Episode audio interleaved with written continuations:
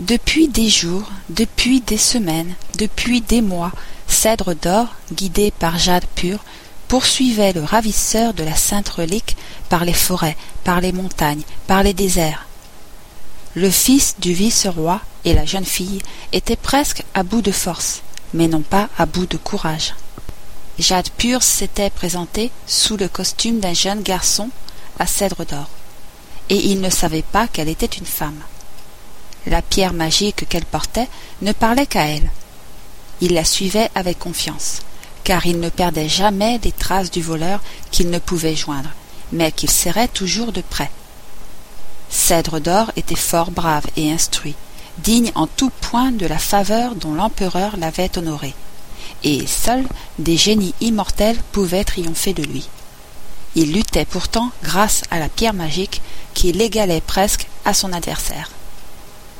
La tactique avait été d'empêcher le ravisseur d'approcher des domaines du roi des dragons, car la relique ne pouvait être rendue qu'au dragon lui-même.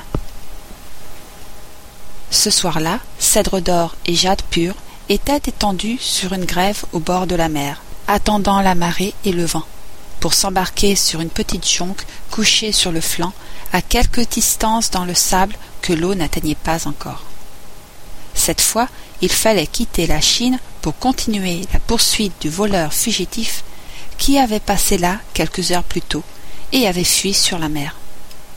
Jade pure se sentait le cœur serré à l'idée de s'éloigner de son pays, de se confier aux vagues capricieuses sur une aussi frêle embarcation. Elle songeait à sa chaumière, aux vieux sapins tordus, aux iris et aux nénuphars qui bordaient le petit étang, tout en or au soleil levant, et où un oiseau venait boire. Sans doute elle ne le reverrait jamais. Allait-elle enfin atteindre le but, ou fallait-il perdre tout espoir? En tout cas, celui qu'elle avait voulu sauver échapperait à la mort. Une fois hors de Chine, il n'y rentrerait que lorsque la sentence serait rapportée. Alors, si elle revenait, elle, c'est lui qu'elle ne reverrait plus. Cèdre d'or, couché sur le sable, regardait Jade pure à la dérobée, et, au soupir qu'elle poussa, répondit par un soupir pareil. Il savait maintenant que Jade pure était une jeune fille. Un courrier de son père venait de lui révéler ce mystère qui éveillait en lui un trouble profond. Un à un, les bateaux se relevaient, dans le petit port de Liangqiang. La jonque fut à son tour atteinte par l'eau.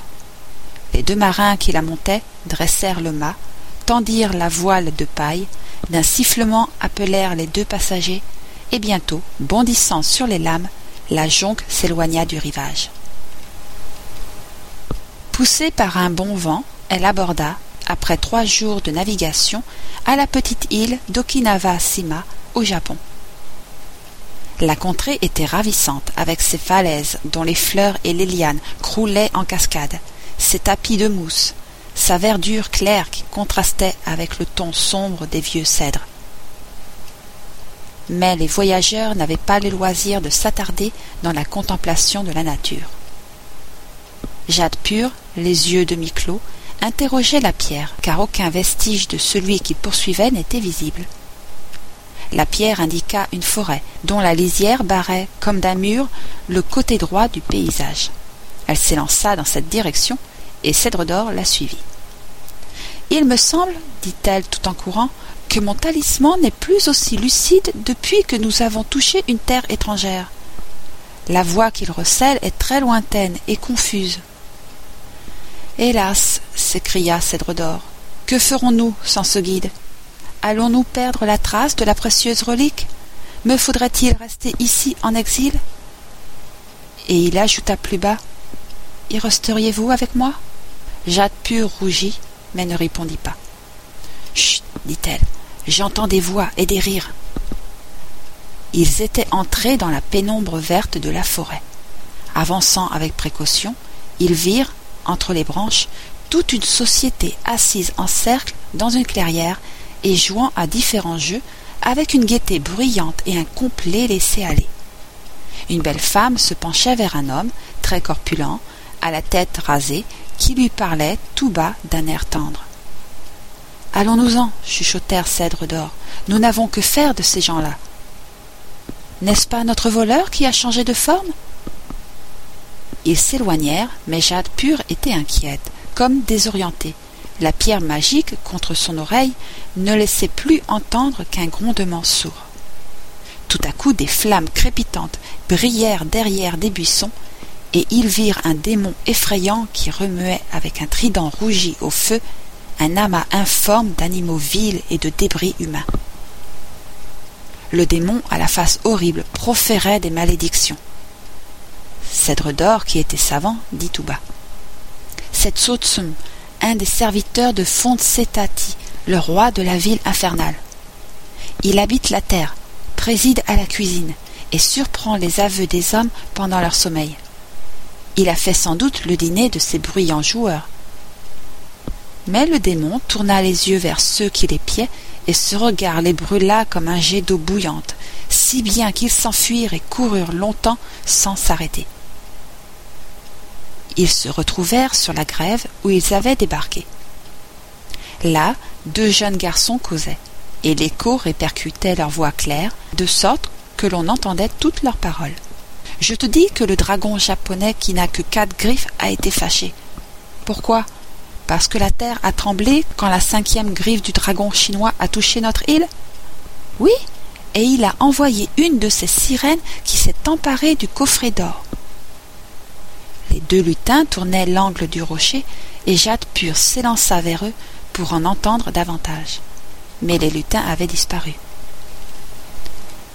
Elle vit alors une femme, richement vêtue, les cheveux épars, qui arpentait la grève en déclamant un poème et ce qu'elle disait était si beau que Jade Pure se sentait inondée de joie. Elle tomba à genoux et joignit les mains quand la poétesse s'arrêta devant elle. Celle-ci lui souriait et dit d'une voix harmonieuse. Puisque tu comprends la poésie, tu es digne d'être exaucé. Le coffret qui contient la griffe du roi des dragons a été jeté à la mer. Une vague l'a rejeté à mes pieds et je l'ai donné à la grande prêtresse de Tianxio Daitsin la déesse Soleil. Va, chante-lui mon poème, et elle te donnera la relique. En même temps, elle lui mit dans la main le poème écrit sur du satin blanc, et aussitôt Jade Pure se sentit capable de le chanter. La poétesse la conduisit vers une grotte où une danseuse sacrée, dans un costume magnifique et armée d'un sabre, gardait l'entrée. Elle revêtit Jade Pure d'une robe de cérémonie, lui donna un instrument de musique, et l'emmena jusqu'au fond de la grotte. La grande prêtresse était merveilleusement belle. Elle s'entourait de nuages en fumant une petite pipe d'argent, et cependant elle éblouissait. Jade pure, comme transportée, hors d'elle-même, chanta de toute son âme, et il lui sembla qu'elle montait au ciel. La jonque vient d'aborder sur la rive de Chine. Cèdre d'or serre sur son cœur la jeune fille qui l'a sauvée en lui rendant la relique que j'ai hâte d'être revenu auprès de toi, et que tu deviennes ma femme chérie, dit-il.